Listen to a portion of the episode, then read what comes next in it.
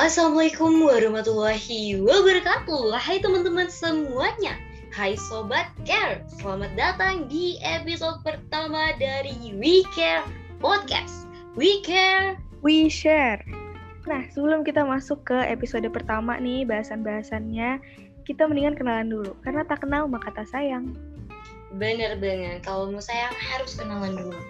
Oke, aku duluan. Aku Kunanti Najla Syazana, bisa dipanggil Kunanti.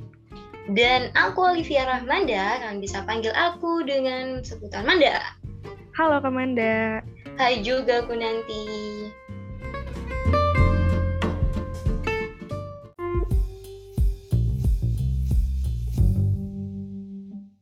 Nah, Kunanti tadi kita kan udah perkenalan nih. Kali ini kita akan bahas tentang apa sih? Oke, hari ini kita bakal ngebahas tentang apa itu care, hubungan care dan disabilitas, hubungan yang sudah sangat jelas tidak seperti hubungan asmara kalian. Kemudian ada apa itu disabilitas, dan yang terakhir stigma dan pemberdayaan disabilitas. Wah, kayaknya seru banget nih materinya. Pasti.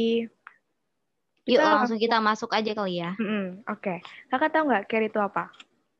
Aku udah tahu dong, karena kan anggota dari CARE. Tapi aku Iya. yakin teman-teman di luar sana masih banyak yang belum tahu nih. Oke, kalau gitu aku jelasin. Jadi care itu kan bahasa Inggris ya, artinya peduli. Jadi, di organisasi ini kami peduli akan kesejahteraan komunitas disabilitas di Indonesia. CARE adalah sebuah student-led organisasi nirlaba yang bertujuan untuk membantu penyandang disabilitas di Indonesia. Dan tentu saja untuk merubah stigma disabilitas pada masyarakat melalui program-program kami. Nah, CARE sendiri itu menciptakan program yang dapat meningkatkan kesadaran masyarakat Indonesia terhadap kaum disabilitas, sehingga mereka dapat lebih menghormati dan menghargai penyandang disabilitas. Sekarang itu, CARE udah terdiri dari 30 board member dari berbagai wilayah di Indonesia. Kayak aku nih, aku di Jakarta. Kamu dari mana? Kalau aku dari Sidoarjo. Nah, nggak cuma kita berdua aja, ada juga yang dari Medan, dari Malang, dari Bandung, dan masih banyak banget yang lainnya. Kelihatan banget kan, kalau CARE itu beranggotakan anak-anak muda dari berbagai wilayah di Indonesia. Iya, bener banget yang bilang sama aku nanti. Jadi CARE itu anggotanya dari berbagai macam daerah di Indonesia. Mm. Nah, kalau aku nanti tadi udah jelasin nih tentang CARE itu organisasi seperti apa. Sekarang aku bakal bahas tentang hubungan CARE dan juga disabilitas. Jadi, seperti yang tadi dijelasin sama aku nanti, CARE itu artinya peduli. Bahwa organisasi kita itu peduli oleh uh, kepada para penyandang disabilitas di Indonesia. Nah, di sini CARE itu sudah menjadi wadah bagi anak disabilitas di Indonesia Care juga tidak hanya sendiri, Care juga terdiri atas beberapa sponsor dan juga bekerja sama dengan Yayasan Dunia Lebih Baik dalam menjalankan visi misinya dengan menyediakan program seperti ada campaign disabilitas dan juga ada nih program penyuluhan melalui kitabisa.com. Nah, tadi kita udah kenalan sama Care. Udah sayang dong berarti kalian sama Care. Seharusnya sih sudah ya. Mm-mm. Kalau kita kan sayangnya dipendem aja. ya dipendem aja. Iya. Kalau sama Care harus ditunjukin. Nah, sekarang kita kenalan sama disabilitas. Disabilitas itu berasal dari serapan kata berbahasa Inggris, disability atau disabilities, yang menggambarkan adanya ketidakmampuan atau kekurangan yang terdapat pada fisik maupun mental. Sehingga menyebabkan terjadinya keterbatasan pada pengidapnya untuk melakukan suatu aktivitas. Ya, tadi kan dijelasin nih sama aku nanti tentang penjelasan dari disabilitas. Nah, tahu nggak nih aku juga baru tahu nih ya, aku kemarin sempat baca berita bahwa ternyata istilah disabilitas itu masih baru loh digunakan secara resmi pada tahun 2016. Kamu udah tahu belum? Belum, aku belum tahu tuh. Nah, jadi seperti yang aku bilang, ini tuh baru resmi digunakan pada tahun 2016. Kenapa demikian? Jadi istilah disabilitas ini digunakan untuk menggantikan istilah sebelumnya, yaitu penyandang cacat. Istilah penyandang cacat ini diganti karena terkesan terlalu diskriminatif kepada para penyandang disabilitas. Karena terminologi dari cacat itu merujuk kepada orang yang gagal. Nah, kalau tadi Kamanda ngejelasin di tahun 2016 itu baru resmi ya, Kak ya? Iya, benar banget baru diresmikan.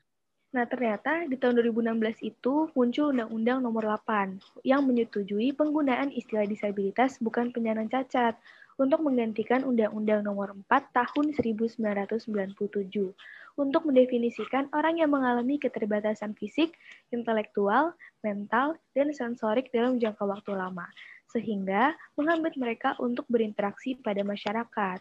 Nah, baru sejak terbitnya undang-undang itu, istilah penyandang disabilitas digunakan sebagai istilah resmi menggantikan istilah penyandang cacat. Wah, berarti sampai dibikinin secara resmi di dalam undang-undang ya? Mm-mm, udah ditulis tuh di undang-undang. Nah, kalau tadi udah bahas tuh tentang pengertian disabilitas, bahkan udah sampai masuk ke dalam undang-undang. Sekarang kamu udah tahu belum bahwa ternyata disabilitas itu ada berbagai macam loh jenisnya. Kalau yang aku tahu disabilitas itu cuma yang biasa aku sering dengar tuh kak. Apa aja tuh yang biasa kamu sering dengar? Kayak buta, tuli, bisu, itu yang sering aku dengar tuh yang gitu-gitu tuh. Iya sih, kayaknya di masyarakat yang biasanya didengar itu yang buta, tuli, dan juga bisu. Nah, tapi ternyata ada berbagai macam loh jenis dari disabilitas selain tiga itu tadi. Nah, sekarang aku bakal jelasin ya, jadi biar teman-teman lebih tambah lagi nih pengetahuannya. Nah, dari yang pertama nih, dari tipe A, ada yang namanya tunanetra. Tunanetra ini masuk ke dalam disabilitas jenis fisik, di mana dia mengalami kemampuan permasalahan pada kemampuan melihat, yaitu yang biasa kita sebut dengan buta. Ada juga yang tipe B. Tipe B ini disebut dengan tunarungu. Dia mengalami permasalahan jenis fisik, di mana tidak dapat mendengar atau kurangnya kemampuan dalam mendengar. Ini yang biasa kita sebut dengan tuli. Ada juga yang tipe C. Tipe C ini tunawicara. Dia juga masih di dalam disabilitas jenis fisik yaitu mengalami permasalahan dalam berbicara atau yang biasa kita sebut dengan bisu. Nah, ini tadi tiga uh, jenis disabilitas yang sering banget kita dengar. Sekarang aku bakal nambahin nih disabilitas yang mungkin jarang kita dengar. Ada yang tipe D, namanya itu tunadaksa. Tunadaksa masih di dalam disabilitas jenis fisik, yaitu terjadinya permasalahan pada fungsi tubuh. Ada yang tipe E1 dan E2. Kenapa disebut E1 dan E2? Karena ini sebutannya yaitu tunalaras. Tunalaras itu memiliki dua jenis disabilitas. Yang pertama ada disabilitas fisik, yaitu permasalahan pada suara dan juga nada. Dan yang kedua itu disabilitas mental, di mana terjadinya sukar dalam mengendalikan emosi dan juga sosial. Yang berikutnya ini adalah tunagrahita. Tunagrahita ini termasuk dalam disabilitas mental. Nah, dia mengalami permasalahan pada pikiran dan juga lemahnya daya tangkap. Dan ada yang terakhir atau tipe G yaitu tunaganda. Tunaganda ini disabilitas yang memiliki keterbatasan lebih dari satu jenis. Nah, itu tadi tuh. Jadi, disabilitas itu ada berbagai macam jenisnya. Ini pengetahuan baru banget nih buat aku karena nama-namanya jarang banget aku dengar. Iya, benar banget. Jadi kita juga memberikan informasi baru untuk teman-teman semuanya. Nah, benar banget. Sama halnya dengan para disabilitas, kita ini sama-sama manusia. Tapi, hanya karena mereka memiliki suatu perbedaan, kebanyakan orang itu memanggil mereka dengan kata-kata lain yang sering kali menusuk hati, kayak ujaran-ujaran negatif, dan akhirnya membuat stigma yang negatif juga di masyarakat. Iya, iya, benar banget yang diomongin sama aku nanti. Nah, karena itu nih, sekarang aku bakal jelasin ke kalian tentang stigma itu tadi. Nah, karena kamu tadi udah nyinggung nih, nanti tentang stigma. Udah tahu belum sebenarnya arti dari stigma itu apa sih? Apa tuh, Kak? Aku lupa. Nah, jadi aku bakal jelasin ya. Jadi, stigma sendiri itu artinya yaitu ciri fisik dan sosial di mana sifatnya itu negatif, akan mengurangi kualitas dari kualitas identitas sosial dan harga diri dari seorang individu bahkan kelompok. Nah, stigma ini tuh dapat muncul dari mana saja. Ada yang dari luar diri atau public stigma, di mana biasanya yang memberikan stigma ini dari orang lain kepada seseorang ataupun kepada kelompok tertentu. Bahkan ada pula loh eh, stigma yang muncul dari dalam diri sendiri atau yang kita sebut dengan self stigma.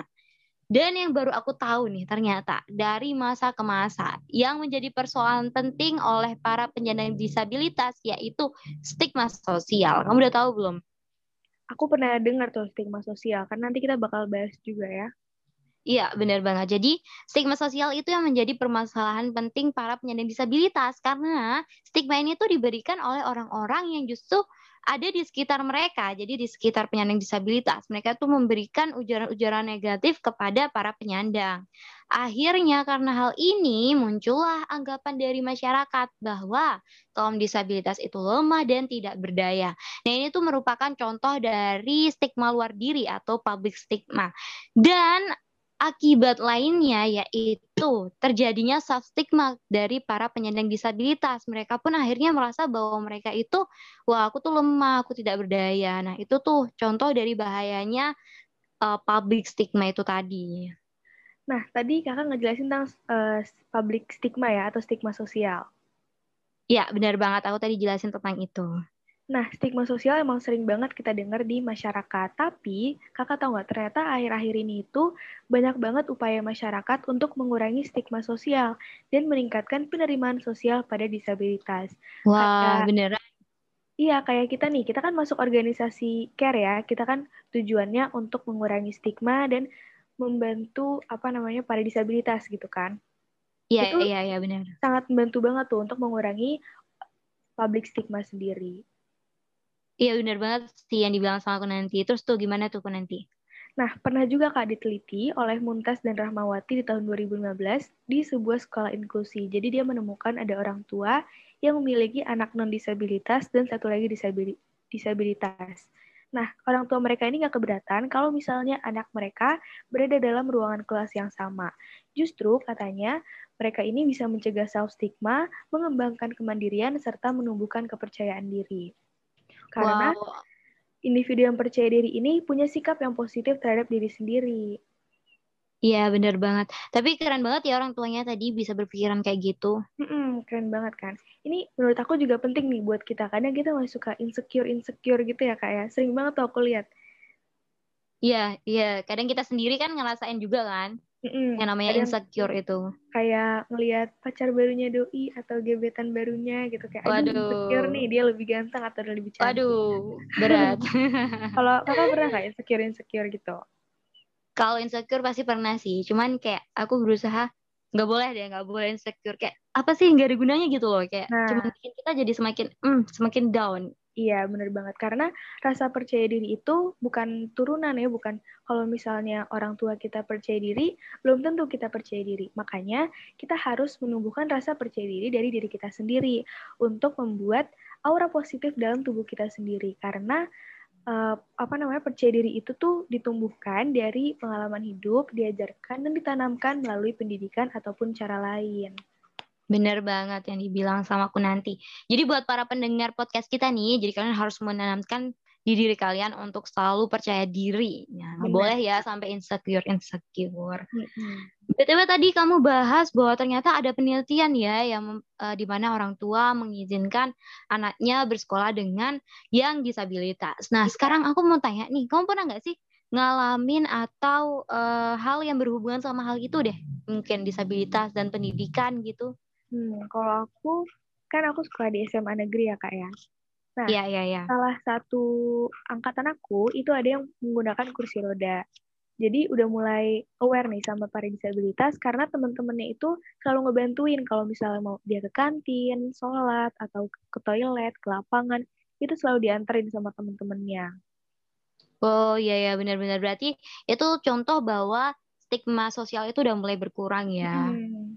Nah, aku juga ada nih pengalaman. Jadi, uh, kan aku nih kuliah tahun pertama ya di yeah. Universitas Brawijaya ini ternyata ada jalur khusus untuk penyandang disabilitas. Nah, jadi di kelasku itu ada satu anak penyandang disabilitas, dia itu penyandang tuli. Jadi seperti yang kita tahu ya, ini lagi COVID-19, jadi kita itu kuliahnya online kan, mm. di mana fasilitas yang kita gunakan ya nggak lain yaitu Gimit dan juga Zoom. Jadi kita tuh harus dengerin gitu loh materi dari dosen. Sedangkan temanku ini tadi kan penyandang tuli, jadi dia mengalami sedikit permasalahan dalam sistem pembelajaran saat ini. Nah, karena hal itu aku sama teman-teman jadi kayak e, ya udah deh kita ngerangkum terus kita kayak nanti kita kirim materinya ke dia. Jadi kita bantu agar dia tetap bisa mengikuti pelajaran dengan lancar. Berarti udah benar-benar kita tuh udah banyak banget ya upaya masyarakat untuk mengurangi stigma sosial ini. Iya, jadi menurut aku kayaknya uh, masyarakat Indonesia itu juga sudah semakin pintar dan tahu caranya menghargai sesama. Mm-mm, benar banget, benar-benar. Nah, sekarang kita masuk nih ke pembahasan yang terakhir yaitu mengenai pemberdayaan. Ternyata pemerintah itu sudah menyiapkan atau memberikan berbagai macam pemberdayaan loh untuk para penyandang disabilitas. Ada nih dari pemberdayaan mengenai pendidikan, ada dari sekolah luar biasa. Sekolah luar biasa ini merupakan sekolah untuk para penyandang disabilitas yang biasanya itu tingkatannya dari SD sampai SMA. Nah, ada juga uh, pendidikan untuk perguruan tinggi mungkin yang kayak tadi aku contohin kali ya. Kayak sekarang itu udah ada beberapa universitas baik negeri maupun swasta yang memberikan jalur khusus untuk para penyandang disabilitas. Jadi, mereka tetap bisa kuliah atau menempuh pendidikan tinggi. Nah, selanjutnya ada juga pemerintah membuat organisasi untuk mengembangkan uh, diri dari para penyandang disabilitas. Jadi mereka bisa mengembangkan bakat mereka. Dan yang terakhir itu ada nih, seperti tadi yang disinggung sama aku nanti, yaitu tentang Undang-Undang Nomor 8. Nah, ini merupakan contoh bahwa pemerintah itu sudah menyiapkan undang-undang untuk kesetaraan bagi para penyandang disabilitas. Iya, benar banget sih. Nah, kalau dari kamu sendiri, ada nggak mungkin pemberdayaan di luar pemerintah yang kamu tahu? Kalau yang aku tahu, misalnya di tempat umum nih, Kak. Kadang aku uh, sering banget ngelihat kalau di mall itu udah ada disable parking. Jadi itu sangat memudahkan para disabilitas. Karena kan kalau disable parking itu biasanya lebih dekat ke lift ya. Jadi itu membantu banget tuh menurut aku. Oh iya iya ya, aku juga pernah lihat tuh. Nah selain itu nih, tadi kan kamu jelasin tentang yang ada di umum ya, mm. apa pemberdayaan di tempat umum. Nah ada juga nih aku sempat lihat di internet, ternyata nih ada beberapa kafe tuh dia tuh ramah loh, bahkan mensupport kaum disabilitas. Kamu pernah dengar nggak atau mungkin tahu contohnya? Belum, aku belum tahu tuh. Nah jadi aku bakal kasih nih, ada beberapa contoh. Ada yang namanya kafe sunyi. Lalu ada juga namanya Cafe More dan juga ada Cafe Finger Talk. Jadi kafe-kafe ini tuh adalah kafe yang memberikan pekerjaan kepada para penyandang disabilitas. Jadi mereka itu mendapatkan lapangan pekerjaan untuk bekerja di kafe-kafe itu tadi. Hmm, bagus banget nih kafe-kafenya berarti ya. Iya, iya, keren banget. Jadi ini juga salah satu contoh bahwa uh, sekarang kita itu masyarakat sudah semakin peduli dengan penyandang disabilitas. Iya sih, bener banget. Nah, Kak, kita udah sampai di ujung acara, ujung podcast, di akhir podcast gitu. Kira-kira dari awal sampai akhir ada nggak sih Kak yang Kakak masih belum kayak, ini apa sih maksudnya nih gitu? Aku sebenarnya masih kepo sih, masih kepo dengan pembahasan tentang stigma. Aku tuh pengen kayak, ih masih pengen tahu lebih dalam gitu tentang stigma ini. Nah, kakak harus menunggu episode selanjutnya karena kita bakal ngebahas tentang stigma lebih dalam lagi sama teman-teman kita yang lain tentunya. Wah, berarti masih ada kelanjutannya ya dari podcast Bener. kita sekarang. Mm-hmm. Aku bakal non bakal dengerin sih, bakal nggak sabar banget. Harus, kita harus nungguin. Buat kalian juga jangan lupa follow at Podcast di Instagram, karena pastinya bakal ada info-info menarik di Instagram itu. Jangan lupa juga follow at care.ide di Instagram dan TikTok kita. Wah, TikToknya apa tuh namanya? At care.ide juga, Kak. Wah, sama ya. Oke, hmm. oke. Ya, teman-teman jangan lupa follow ya. Dan aku juga mengucapin terima kasih banyak kepada teman-teman semuanya yang sudah mendengarkan podcast kita dari awal tadi ya. Perkenalan hmm. sampai penutup ini tadi tentang pemberdayaan. Makasih banget buat teman-teman semuanya. Aku mau bilang makasih juga buat kakak udah jadi partner ngobrol aku hari ini nih. Sama-sama, makasih juga ya aku nanti udah luangin waktunya untuk ngomong-ngomong di hari ini. Iya, sama-sama Kak. Nah, jadi kita juga bakal uh, ucapin maaf juga ya ke teman-teman semuanya. Barangkali ada salah-salah kata atau salah-salah yeah. penyebutan, mungkin ada yang tidak mengenakan di hati, kita mohon maaf sedalam-dalamnya. Iya, karena Itu aja bukan, kali ya. Karena kita, yeah, minta yeah. kita bukan Albert Einstein, kita bukan para penemu-penemu kita juga bukan Tuhan yang Maha Esa tentunya. Benar banget, benar. Kita hmm. bukan orang yang sempurna. Kita Betul. manusia yang dilep, dipenuhi oleh kesalahan. Oke, okay, thank you so much buat semuanya. Sampai Dadah. jumpa di podcast selanjutnya. Betul. Terima kasih. Bye.